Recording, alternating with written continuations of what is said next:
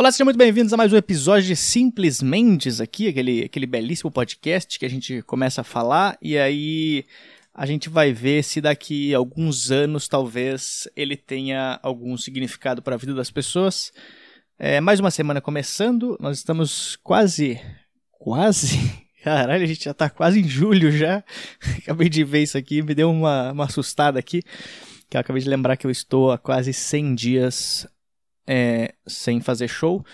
Mais uma semana começando. Eu tava falando com meu amigo. Eu vou começar o episódio. Peraí, eu vou começar o episódio depois a gente volta a falar do coronavírus. Então vamos começar esse episódio aí e começa de uma vez esse negócio valendo.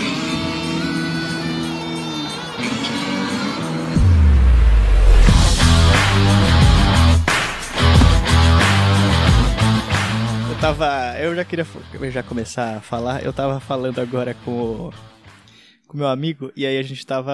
Eu tava comentando pra ele que eu ia fazer show lá no, no Floripa Comedy Club. E alguns bares, a maioria dos bares que estão abrindo agora, eles estão. Eles estão com uma. Eles estão com uma regra que é o seguinte. eu achei muito engraçado quando eu tava falando com meu amigo que a regra deles é o seguinte.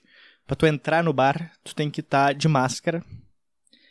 Aí quando tu senta na cadeira, tu pode tirar a máscara. Só que se tu quiser ir no banheiro, tu coloca a máscara de novo. Eu acho muito engraçado porque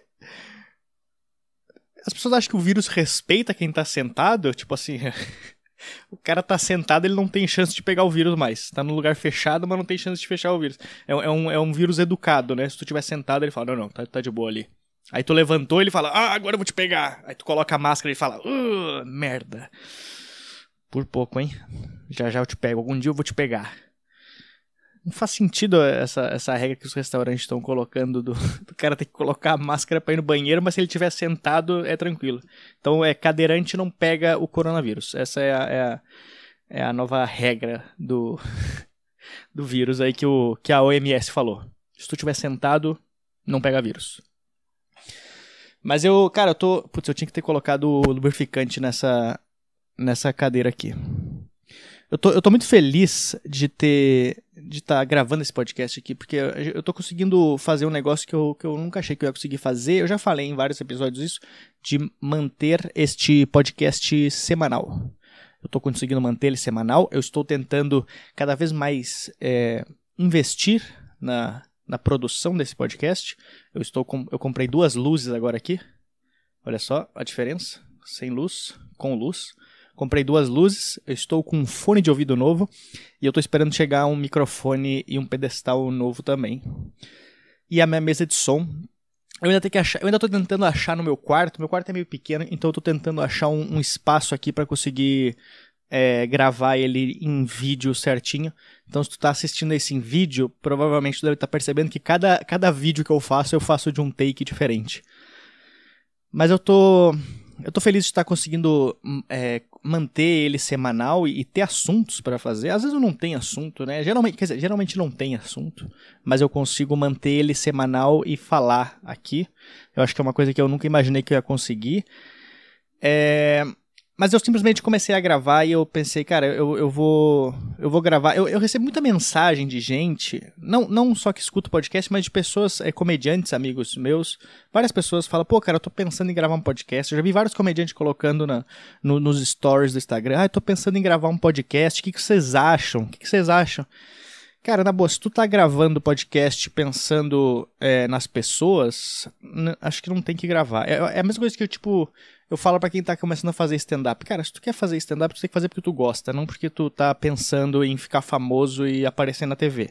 Até porque tu não vai aparecer na TV, e depois que tu aparecer, tu não vai querer aparecer mais. É, é horrível. Eu, eu, fui, eu fui uma vez no Porchat e uma vez no Danilo Gentili, e aí depois me chamaram pra ir de novo no Danilo, eu recusei porque é, é, uma, é, uma, é uma vergonha que a gente ia fazer lá.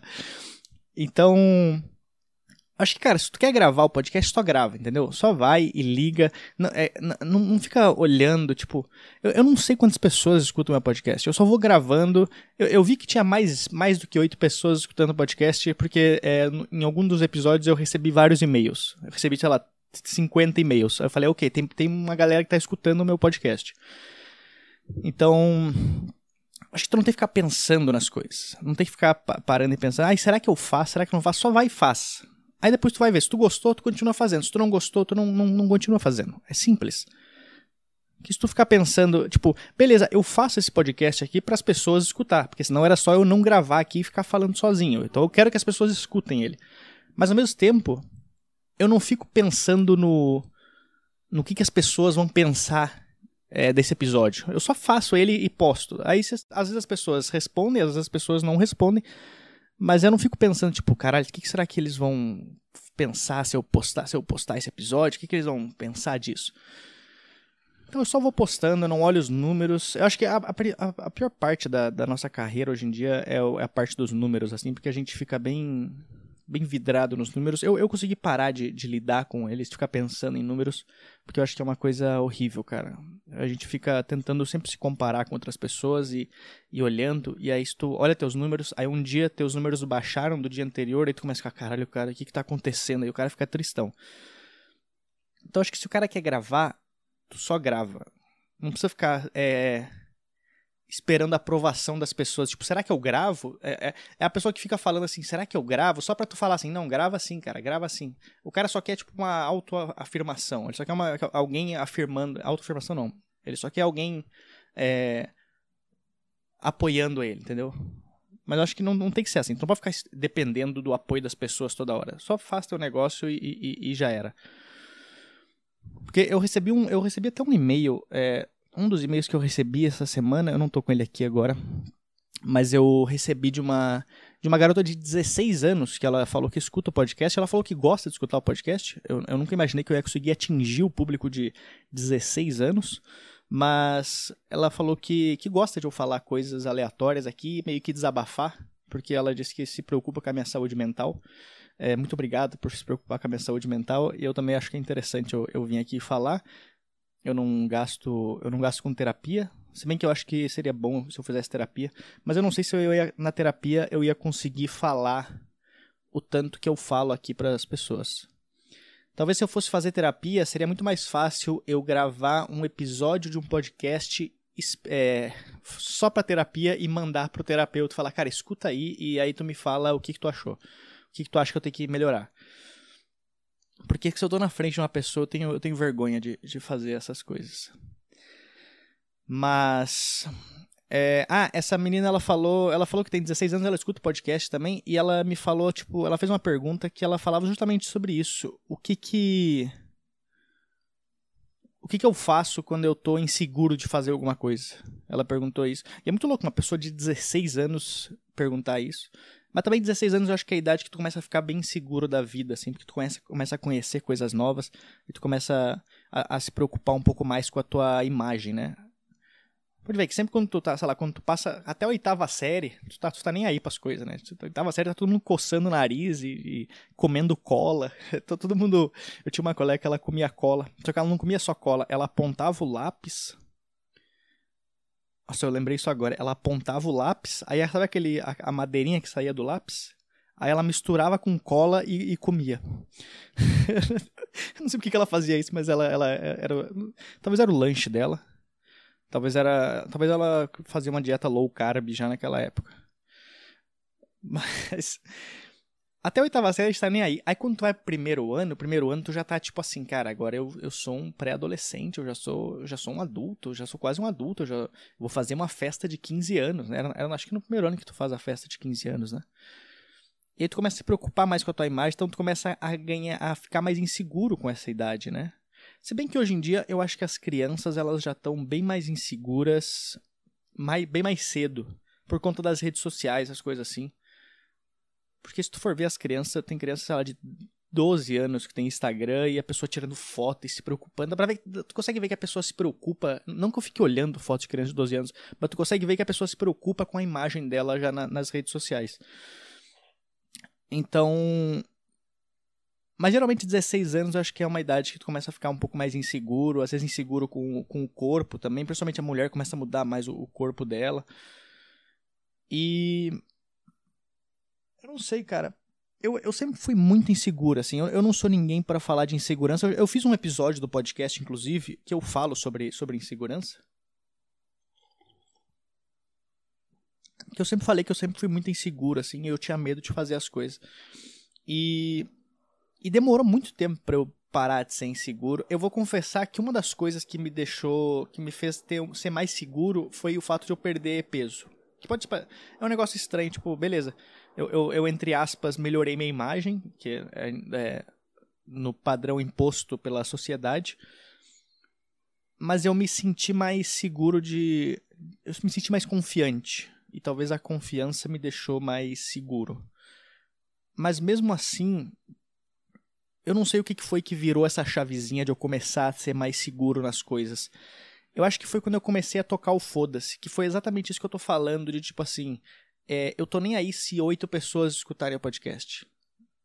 Eu só, eu só quero fazer o que eu quero fazer, entendeu? Então, eu, tô, eu só tô gravando, tô fazendo as coisas que eu quero fazer, eu, eu fico feliz.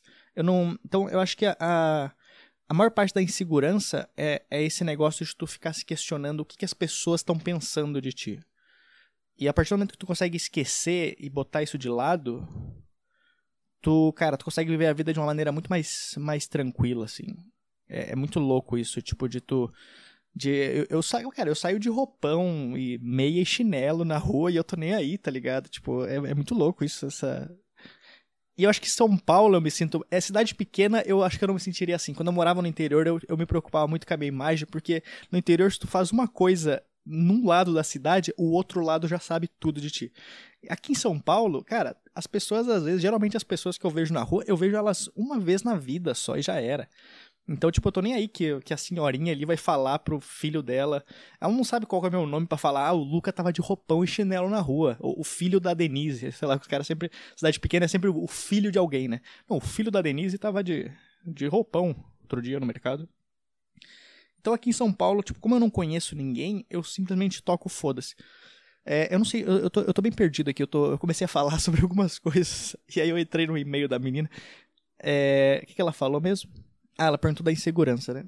Então, eu acho que a partir do momento que tu começa a, a, a não se preocupar com o que os outros pensam, é, tu começa a fazer bem melhor as coisas. Eu sempre fui um cara muito seguro, tanto que eu, eu já falei isso, é, eu demorei muito tempo para fazer stand-up, porque eu era, eu era inseguro pra caralho de, de fazer. Não só o fato de eu ser tímido, que já era uma coisa horrível de, de, de, de tu conseguir superar isso no começo, mas é mais, é mais o fato da insegurança, assim. Tanto que eu me lembro que em 2008, cara, 2008, é, o stand-up tava, tava começando a bombar, eu acho. Tá, o stand-up começou em 2015, é 2005 aqui no Brasil, acho que a galera começou a fazer. Então, 2008 era uma época que tinha uma galera foda já. Era um pouquinho antes do CQC, eu acho. Não lembro qual foi o ano do CQC, mas era um pouquinho antes, se eu não me engano. Ou era a época do CQC já. E eu já era fã de stand-up pra caralho, eu já escrevia coisa de stand-up. Eu lembro até hoje que eu mandei um e-mail pro Marcelo Mansfield, pra quem não conhece, foi um dos primeiros, um dos pioneiros aqui no Brasil. E eu mandei um e-mail, não, eu mandei no Orkut um depoimento para ele. E aí nesse depoimento eu falei para ele que. Ô, oh, cara, eu sou seu fã, não sei o que, eu tenho um texto aqui, será que tem como tu ler meu texto de stand-up? E aí eu lembro que o Mansfield, eu mandei um depoimento, aí ele me re respondeu com um depoimento também, falando que ele não lia o texto dos outros e tal, porque é, que, que não gostava de ler o texto dos outros, não sei o quê. E, a, e até o final do Orkut, até acabar o Orkut, eu tinha o depoimento do Mansfield sem aceitar. Lembra quando na época do Orkut? Que tu não aceitava os depoimentos da pessoa para deixar ali para quando tu entrava tu já via direto. Então toda vez que eu entrava eu via o depoimento do Mansfield e eu falava, caralho, esse cara me respondeu o meu e-mail. E é muito louco hoje em dia eu fazer show com o Mansfield. Eu faço, direto eu faço show com ele aqui em São Paulo. E é, é, acho que eu nunca contei pra ele essa história, eu vou tentar contar para ele a próxima vez que eu, que eu ver o, o Mansfield. Mas então, é 2008, eu já era, eu já era fã de stand-up, eu queria fazer stand-up, mas mesmo assim eu tinha muito medo de começar. E aí eu demorei, cara, se tu for ver, eu comecei em 2015. Eu demorei sete anos. Então é por isso que eu falo, eu não sou ninguém para falar sobre insegurança, porque eu demorei sete anos para fazer uma coisa. E nesses sete anos eu ficava no meu quarto com o microfone. Eu já falei isso, eu ficava com um controle na mão fingindo que eu tava me apresentando para as pessoas. E então por isso que eu, eu, consigo notar muita diferença do meu eu de cinco anos atrás para agora. Porque eu mudei pra caralho, assim, desde que eu mudei pra São Paulo. Inclusive, semana que vem eu quero gravar um episódio especial sobre sobre a minha vinda para São Paulo, porque completa cinco anos, dia 30 de junho, começa, é, completa cinco anos que eu me mudei para cá. E quero contar um pouco como é que foi minha, minha chegada aqui. Mas. É, mas enfim, é, eu queria agradecer então a, a, a, Acho que é Marina o nome dela. Muito obrigado, Marina, por mandar esse, esse e-mail. Eu não sei se eu respondi a tua pergunta, mas é, acho que tu não tem que se preocupar um pouco com as pessoas. Eu sei que, é, eu sei que é muito difícil tu não se preocupar com a tua imagem. É... Eu não sei. Porque tu tem que se preocupar com a tua imagem ao mesmo tempo. É muito louco isso. Tipo, eu. eu se tu quer. Acho que ainda tem muito esse. esse, esse preconceito da sociedade de tu ter, tu ter que se preocupar com a tua imagem. É muito difícil tu conseguir um trabalho se tu for uma pessoa que tá nem aí pros outros, se tu tá, tipo, no foda-se. É difícil achar um trabalho assim. Mesmo tu sendo a melhor pessoa do ramo, se tu chega lá e começa. Se tu meio que mostra que tu é. Tu é meio louco, sei lá. Tu é meio tipo. Eh, sei lá. É, vamos viver a vida como se não houvesse amanhã. Acho que é muito difícil conseguir um trabalho assim, tipo, numa empresa. Eu acho que eu, eu, eu, eu consigo tocar o foda-se mais do que as outras pessoas que outros trabalhos, porque eu, eu sou. É, eu sou o famoso, eu sou meu chefe, né? Então ninguém vai me demitir. Até o Uber, que é, que é chefe dele mesmo, ele pode ser demitido também, né? Mas. Então é, é, tu tem que achar uma linha muito certa de tu não, não ligar para as pessoas, mas ao mesmo tempo tu ser uma pessoa. Tu tá consciente do que tu tá fazendo, entendeu? Acho que é isso. Eu. Caralho, eu não sei o que eu tô falando aqui. A gente chegou numa parte que eu não sei mais pra onde que a gente vai. Agora é aquela hora que eu dou, eu dou, eu dou um gole no café. E eu tento. Enquanto eu tô tomando café, eu vou dar dois goles. Porque eu dei o primeiro gole, eu não sabia o que eu podia falar. Aí eu vou dar o segundo gole agora e tentar achar alguma ideia.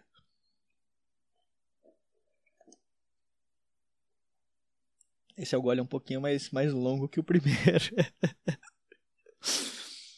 Não, eu tô muito feliz de estar fazendo podcast. Tô feliz que o, o, mundo está voltando ao normal. Eu não sei como é que tá na, na cidade de vocês já. Eu queria, até, eu queria até perguntar para as pessoas como é que tá na cidade de vocês, se o pessoal tá, tá respeitando essas coisas de quarentena. Porque, cara, faz muito tempo que eu não vejo a hashtag Fica em Casa. Aqui em São Paulo todo mundo era o dia inteiro colocando essa hashtag. Depois, quando começou a quarentena, ninguém mais. Todo mundo assim, ah, o pessoal correndo na rua e a gente aqui em casa, não sei o que, o pessoal não respeita. Aí passou uns dois meses, todo mundo ficou tipo, é, acho que acho que dá pra dar uma corridinha na rua, né? Acho que não tem problema. Acho que dá, cara, tá? Acho que eu, eu sou a favor de tu. Se tu não for zona de risco, eu sou a favor de tu sair de casa, caminha. Porque eu tava vendo um, eu tava um podcast e eles falam um negócio muito interessante que é muito louco tu pensar é uma doença muito estranha, porque tu tem que estar com a imunidade boa. Então tu precisa de vitamina D, mas ao mesmo tempo tu não pode sair de casa para pegar a vitamina D. Então é, é uma doença que ela veio certeira que ela, que, tu consegue, que ela vai te pegar de alguma maneira. Mas eu sou a favor de tu sair, vai, é, é bem pra saúde mental, tu sair, caminhar. A galera tá ficando louca, que já falei, cara, sai, dá uma volta no quarteirão que seja, sai de manhã cedo, sai de madrugada, mas dá uma volta, no... vai respirar um ar, vai ver pessoas, porque ficar em casa só não dá. Eu acho que as, as cidades do interior estão voltando mais rápido. Aqui em São Paulo também tá voltando, cara. Aqui em São Paulo já tá tudo normal. E eu achei muito louco, porque eu, não, eu, eu fiquei tentando entender, porque eu não leio notícias, essas coisas assim. Mas eles eles fecharam, eles não, eles aumentaram a quarentena até o dia 28, se eu não me engano. 28 eles aumentaram a quarentena. Só que, ao mesmo tempo, eles abriram os shoppings. Então eu não, eu não consegui entender como é que foi a, a, cabeça das pessoas, porque, tipo, eles. Tu tem que ficar mais tempo em casa, mas o shopping tá aberto para tu ir lá se tu quiser. Então não, eu, eu, o pessoal acha que tá meio confuso já. Ninguém mais tá sabendo mais o que fazer. Fala, ah, mas não sei, vamos. Vamos vamos liberar os estágios de futebol pra torcida, mas não vamos colocar o jogo. É basicamente isso. Vamos.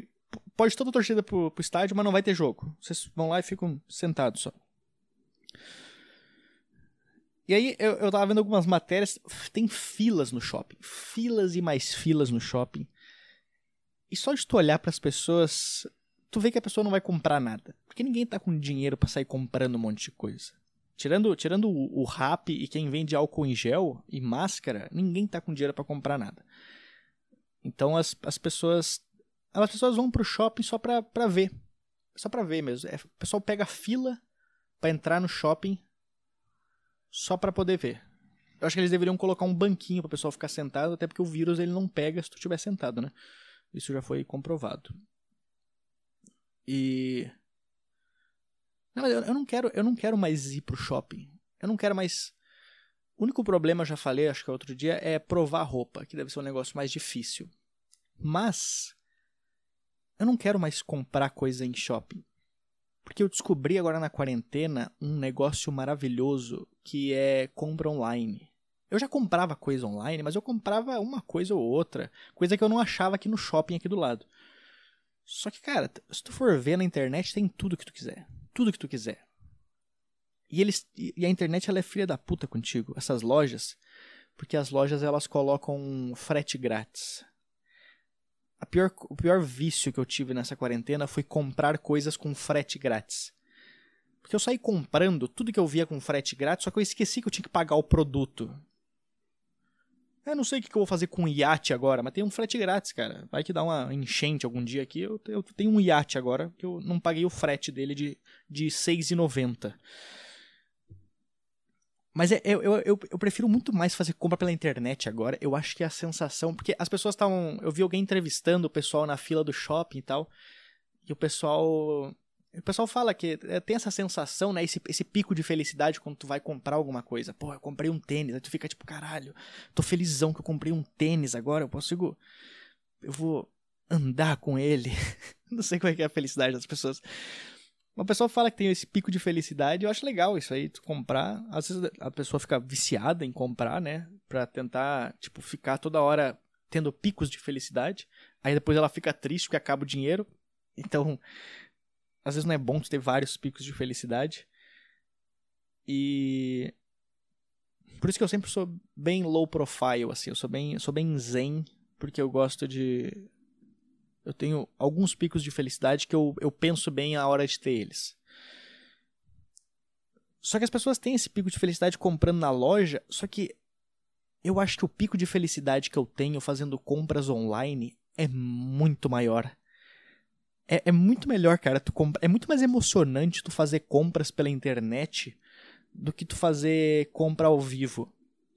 Porque ao vivo é muito fácil. Tu vai lá, tu prova o negócio, ele, ele serviu em ti, tu vai lá e paga e volta para casa. Beleza, tu tem um pico de felicidade. Só que comprar pela internet é muito emocionante. É, se tu parar, faz uma compra pela internet, compra qualquer coisa e depois me fala. Porque a partir do momento que tu apertou o comprar, tu já começa a ficar, já começa a ficar ansioso. Fala, caralho, eu comprei um negócio. Eu comprei um negócio. E aí passa dois dias os caras falam assim: olha, a gente já enviou o seu produto. E aí eles te mandam o produto, mas além disso, eles te mandam, sabe o quê? O código de rastreamento. O código de rastreamento é uma das coisas mais emocionantes. É tipo tu ficar vendo o cara do, do iFood trazer tua comida. Só que tá vindo, é uma comida que tá vindo tipo de outro estado, então tu tá vendo e aí tu vê lá, tipo, eu fui comprar um negócio agora de, de Minas. Aí de Minas eles mandaram pra BH. Eu falei, ok, chegou na capital de, de, de Minas. Aí, agora ele tá vindo para São Paulo. E aí tu vai acompanhando, e tu vai vendo lá o que, que eles botaram. Aí, esse fone que eu comprei, que eu tô usando agora, se tu tá vendo em vídeo, eles mandaram o fone. E aí eu fui acompanhando o rastreamento. Todo dia eu ia lá, acordava, ficava, caralho, rastreamento, rastreamento. Código, jogava o código lá no correio. E aí, quando eu tava quase chegando na unidade aqui perto de casa, apareceu uma, um negócio lá, uma notificação: objeto mal encaminhado. Aí eles mandaram para outro lugar, eu falei: não, caralho! Então uma emoção mais ainda, tipo, caralho, será quando é que vai chegar agora? Será que eles vão chegar? Será que vai mandar? Então é muito mais emocionante tu comprar online, porque tem todos esses, esses, esses obstáculos que, que o ser humano. É, é, o teu produto ele passa por várias mãos e vários caminhões e aviões e, e navios antes de chegar na tua mão. Então é, ele, ele acaba valorizando muito mais o produto, porque ele passou por vários lugares, é um produto que já vem com um, um currículo muito grande. E não existe sensação melhor do que chegar um produto que tu encomendou que tu não estava esperando. Tipo quando tu faz compra naqueles AliExpress ou no, nesses sites da China, que tu compra um negócio, tu compra um chaveiro em formato de, de, de cegonha e aí tu esquece. E aí do nada teu zelador bate na porta com uma caixinha, aí tu abre e fala: quem é que comprou um chaveiro em formato de cegonha? Aí tu pergunta para todo mundo que mora contigo, aí ninguém fala que comprou. Aí tu para e pensa, cara, foi eu comprei há 12 meses atrás o negócio. E aí dá aquele pico de felicidade que tu fala, caralho, demorou 12 meses para chegar esse, esse chaveiro em formato de cegonha. Então eu acho muito mais legal comprar na internet. Eu só vou comprar na, na internet agora, cara. Só a internet eu acho que é compensa. É, é muito mais legal tu comprar, fazer compras online. Acho que é isso. Eu tava, eu tava falando com, com um amigo meu. Eu tava falando sobre esse negócio das coisas tá abrindo e tal, né? E aí ele me falou que, que ele, ele mora tipo numa, numa quebrada. E ele falou, cara, que na quebrada o negócio estava aberto direto, as coisas. tá tudo aberto. E ele falou que os narguile estão bombando. Narguile tava aberto direto, era o único lugar que tava, tipo, aberto de noite, de balada e coisa assim, todo mundo ia pro narguile. E, cara, o narguile é o jeito mais fácil de tu passar qualquer doença. Herpes, AIDS e corona. Tudo botando aquele, aquela varinha do Harry Potter na boca. E ele falou que tava bombando as, as coisas e... E aí ele falou ele falou que os traficantes do, do local, da, da região que ele mora, foram lá pedir pro pessoal fechar o narguile. Porque tava indo contra. Porque eles não estavam se preocupando com a saúde das pessoas. Os, os traficantes do lugar falaram que era para fechar porque eles não estavam se preocupando com as pessoas. Então eu acho que, acho que tem que fechar. Se os caras pediram, eu acho que é melhor fechar o negócio. Fecha tudo. Deixa o pessoal vender só as, as coisas dele. Será que, será que aumentou agora o número de pessoas comprando maconha durante a, durante a quarentena? Porque ao mesmo tempo que o pessoal está sem grana, o pessoal deve estar tá bem mais tempo em casa, sem nada para fazer. Então, geralmente, as pessoas acabam fumando bastante, né? Deve ter, deve ter promoções de maconha agora na quarentena, do Rap. Procura aí no Rap ou no iFood, os caras devem estar tá entregando. Eu nunca, eu nunca fumei maconha na minha vida. Nunca fumei maconha na minha vida. Eu já falei que eu bebi uma vez só. Bebi meio copo de chopp. Mas eu nunca fumei maconha. E eu tenho. Na verdade, eu tenho uma promessa com os meus amigos que eu fiz com eles, é, com o Thiago, com o Ventura e com o resto do pessoal que mora aqui no apartamento, que eu falei para eles que eu só vou fumar maconha quando eu lotar o teatro do Shopping Frei Caneca, que é um teatro de 700 lugares. Eu não sei se vou estar vivo até lá. Eu espero algum dia lotar ele. E aí eu falei que quando eu lotasse eu ia fumar maconha uma vez. Eu ia só fumar e já era. Tanto que os caras estavam falando que eles estavam pensando em pegar a pauta do teatro e lotar de gente VIP só pra eu fumar. Eu só ia entrar no palco, botar a maconha na boca. Valeu, gente, por ter vindo. Mas não, eu falei, não, eu só quero ir pra fazer show. Se eu fizer meu show solo lá e lotar, eu, eu fumo maconha. Senão Senão eu não, não fumo maconha. Porque eu nunca, eu nunca fumei maconha, nunca me deu vontade assim. Porque eu conheci muita gente que se perdeu na maconha. Eu sei que muita gente consegue usar ela a favor de, de usar ela para fazer, para criar piadas novas, para para se divertir, mas eu conheço gente que se perdeu bastante assim, de tipo assim, tu começar a fumar maconha para esquecer dos teus problemas, só que a tua vida tá cheia de problemas, então tu tem que fumar o dia inteiro para esquecer, e aí tu acaba não fazendo absolutamente nada, e aí tu se perde. Então eu, eu tenho bastante medo de, de começar a fumar e, e, cair num negócio desse assim. Mas eu, eu vou confessar que eu tinha, eu, tinha um, eu tinha um preconceito bem grande com maconha quando eu cheguei aqui em São Paulo, porque eu sempre morei em cidade do interior, cara. E quando eu morava no interior, ninguém fumava maconha na minha época. E quando as pessoas fumavam, era uma galera, tipo, que tu falava, que, que a, a tua mãe falava assim, não anda com aqueles caras lá não. Aqueles caras lá são da, são da maconha, não é pra dar com eles. Então demorou muito tempo para eu fazer. Eu lembro até hoje, é, quando eu comecei a ficar com medo de maconha, que foi um dia quando eu era criança, eu devia ter uns, uns 12 anos mais ou menos, eu ficava brincando com os meus amigos na, na rua de trás da minha casa. E aí na, nessa rua tinha uma, uma quadra abandonada, uma quadra de, de paddle, né? Aquele negócio que é tipo tênis, só que com a raquete menor. E não ping-pong, é um pouco maior também. Ela é menor, ela é menor do que o tênis, maior que a do ping-pong. É, é, um, é, um, é um esporte para quem não sabe não sabe nem ping-pong nem tênis. Fala, joga no meio, cara. Joga no meio aí, que a raquete tá, é, é média. Aí eu tinha uma quadra de paddle lá e ela era abandonada. E aí ficava vários caras lá. Só que os caras eles usavam várias drogas. Só que aí teve um dia que eu ouvi um cara saindo de lá e o cara ele tava muito louco, assim. Ele tava parecendo um zumbi e aí alguém falou, mano, ele tava fumando maconha. E aí nesse dia eu falei, caralho, se eu fumar maconha algum dia eu vou ficar igual esse cara. E aí eu nunca, eu, eu nunca tive vontade de fumar maconha. E aí quando eu cheguei aqui em São Paulo, e aí eu nunca tinha visto ninguém fumando maconha no interior, cara. Nunca tinha visto ninguém. Nunca tinha visto ninguém de olhinho fechado, assim, tipo, de maconha. Nem, nem japonês também. Japonês também eu nunca tinha visto. Na verdade, não tinha japonês. Eu acho que só conheci japonês quando eu cheguei em São Paulo. É, maconha e, e, e, asiáticos eu só conheci em São Paulo. O resto, nunca vi no, no, interior. Deve ter, mas eu, eu nunca vi asiáticos e maconha na cidade que eu morava. Eu demorei 25 anos para ver um japonês na minha vida. E maconha. E aí. é muito louco para pensar que eu nunca tinha visto um japonês com até meus 25 anos. Até porque os japoneses jogam ping-pong e não paddle. Se, se, eles jogassem paddle, paddle, aí talvez eu encontra, encontraria um deles lá na quadra abandonada, né? Ou talvez seria um cara fumando maconha com o olho puxado e eu acharia que seria japonês. Mas na verdade não seria, porque ele não ia estar com a raquete na mão, ele ia estar com um baseado. Enfim. Aí quando eu cheguei aqui em São Paulo, eu fiquei com bastante medo da, no começo, assim, porque eu, eu, comecei a morar sozinho, mas depois comecei a morar com, com comediantes e vários comediantes fumam maconha. E aí quando eles começavam a fumar maconha, eu falava, caralho, eu tô no meio de vários caras fumando maconha. Esses caras são muito loucos. E aí minha cabeça era tipo aquelas cenas de filme que a polícia ia chegar chutando a porta, ah, tô dando parado no chão, e eu tipo, não, eu não fumei não, olha aqui, olha meu, meu, meu bafo, não tô...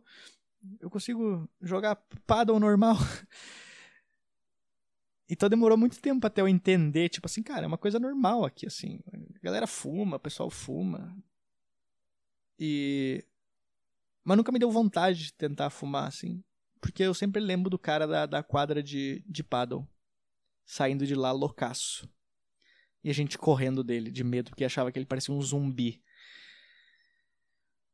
Mas eu, eu pretendo fumar um dia maconha, só pra ver qual é que é.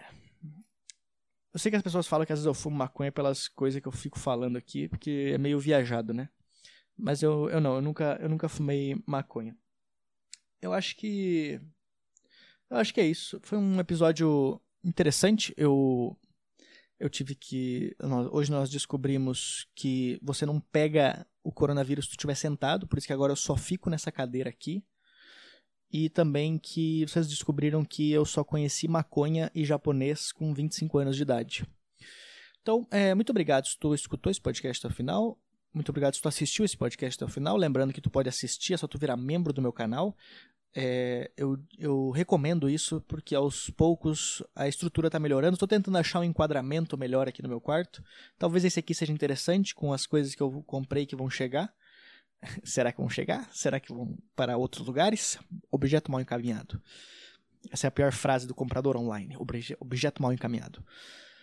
E só tu virar membro do meu canal lá. Se tu tiver YouTube Premium, tu consegue virar membro dele por um mês de graça. Então, vai lá. Eu sempre coloco os vídeos também, que eu, os vídeos que eu posto no meu canal, eu posto com antecedência lá.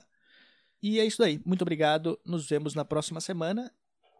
É, se inscrevam nas plataformas de, de áudio, porque isso me ajuda eles a divulgar os negócios, entendeu? Então, bastante gente eu vejo que tá, tá se inscrevendo, o pessoal me manda que tá se inscrevendo.